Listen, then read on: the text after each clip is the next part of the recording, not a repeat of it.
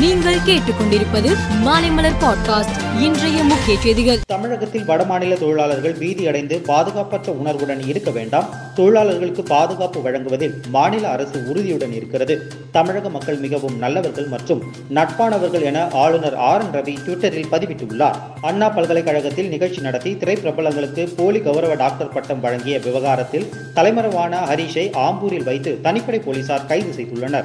இரண்டாயிரத்தி இருபத்தி மூன்று இருபத்தி நான்காம் கல்வி கல்வியாண்டு முதுநிலை மருத்துவ படிப்புகளுக்கு மாணவர் சேர்க்கைக்கான நீட் தேர்வு நாடு முழுவதும் இன்று தொடங்கியது. இருநூற்றி எழுபத்தி ஓரு நகரங்களில் அறுநூறுக்கும் மேற்பட்ட மையங்களில் இந்த தேர்வு நடைபெறுகிறது.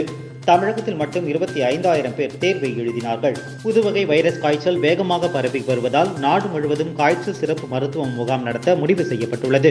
சிறப்பு மருத்துவ முகாம் வருகிற பத்தாம் தேதி தமிழ்நாடு முழுவதும் காலை எட்டு மணி முதல் மாலை ஆறு மணி வரை நடைபெறும். இதில் சென்னையில் வார்டுக்கு ஒரு முகாம் வீதம் இருநூறு வார்டுகளில் இருநூறு முகாம்கள் நடத்தப்படும். காய்ச்சல் இருமல் இருப்பவர்களுக்கு பரிசோதித்து மருந்து மாத்திரைகள் வழங்கப்படும். காலை எட்டு மணி முதல் மாலை ஆறு மணி வரை பொதுமக்கள் இந்த முகாம்களுக்கு சென்று பயனடையலாம் என அமைச்சர் தெரிவித்துள்ளார். கிராஸ்காஸ்ட் கான்ட்ராக்ட் முறையில் இந்த ஆண்டு ஐநூறு பேருந்துகளை இயக்க தனியாருக்கு அனுமதி அளிக்க திட்டமிடப்பட்டுள்ளது.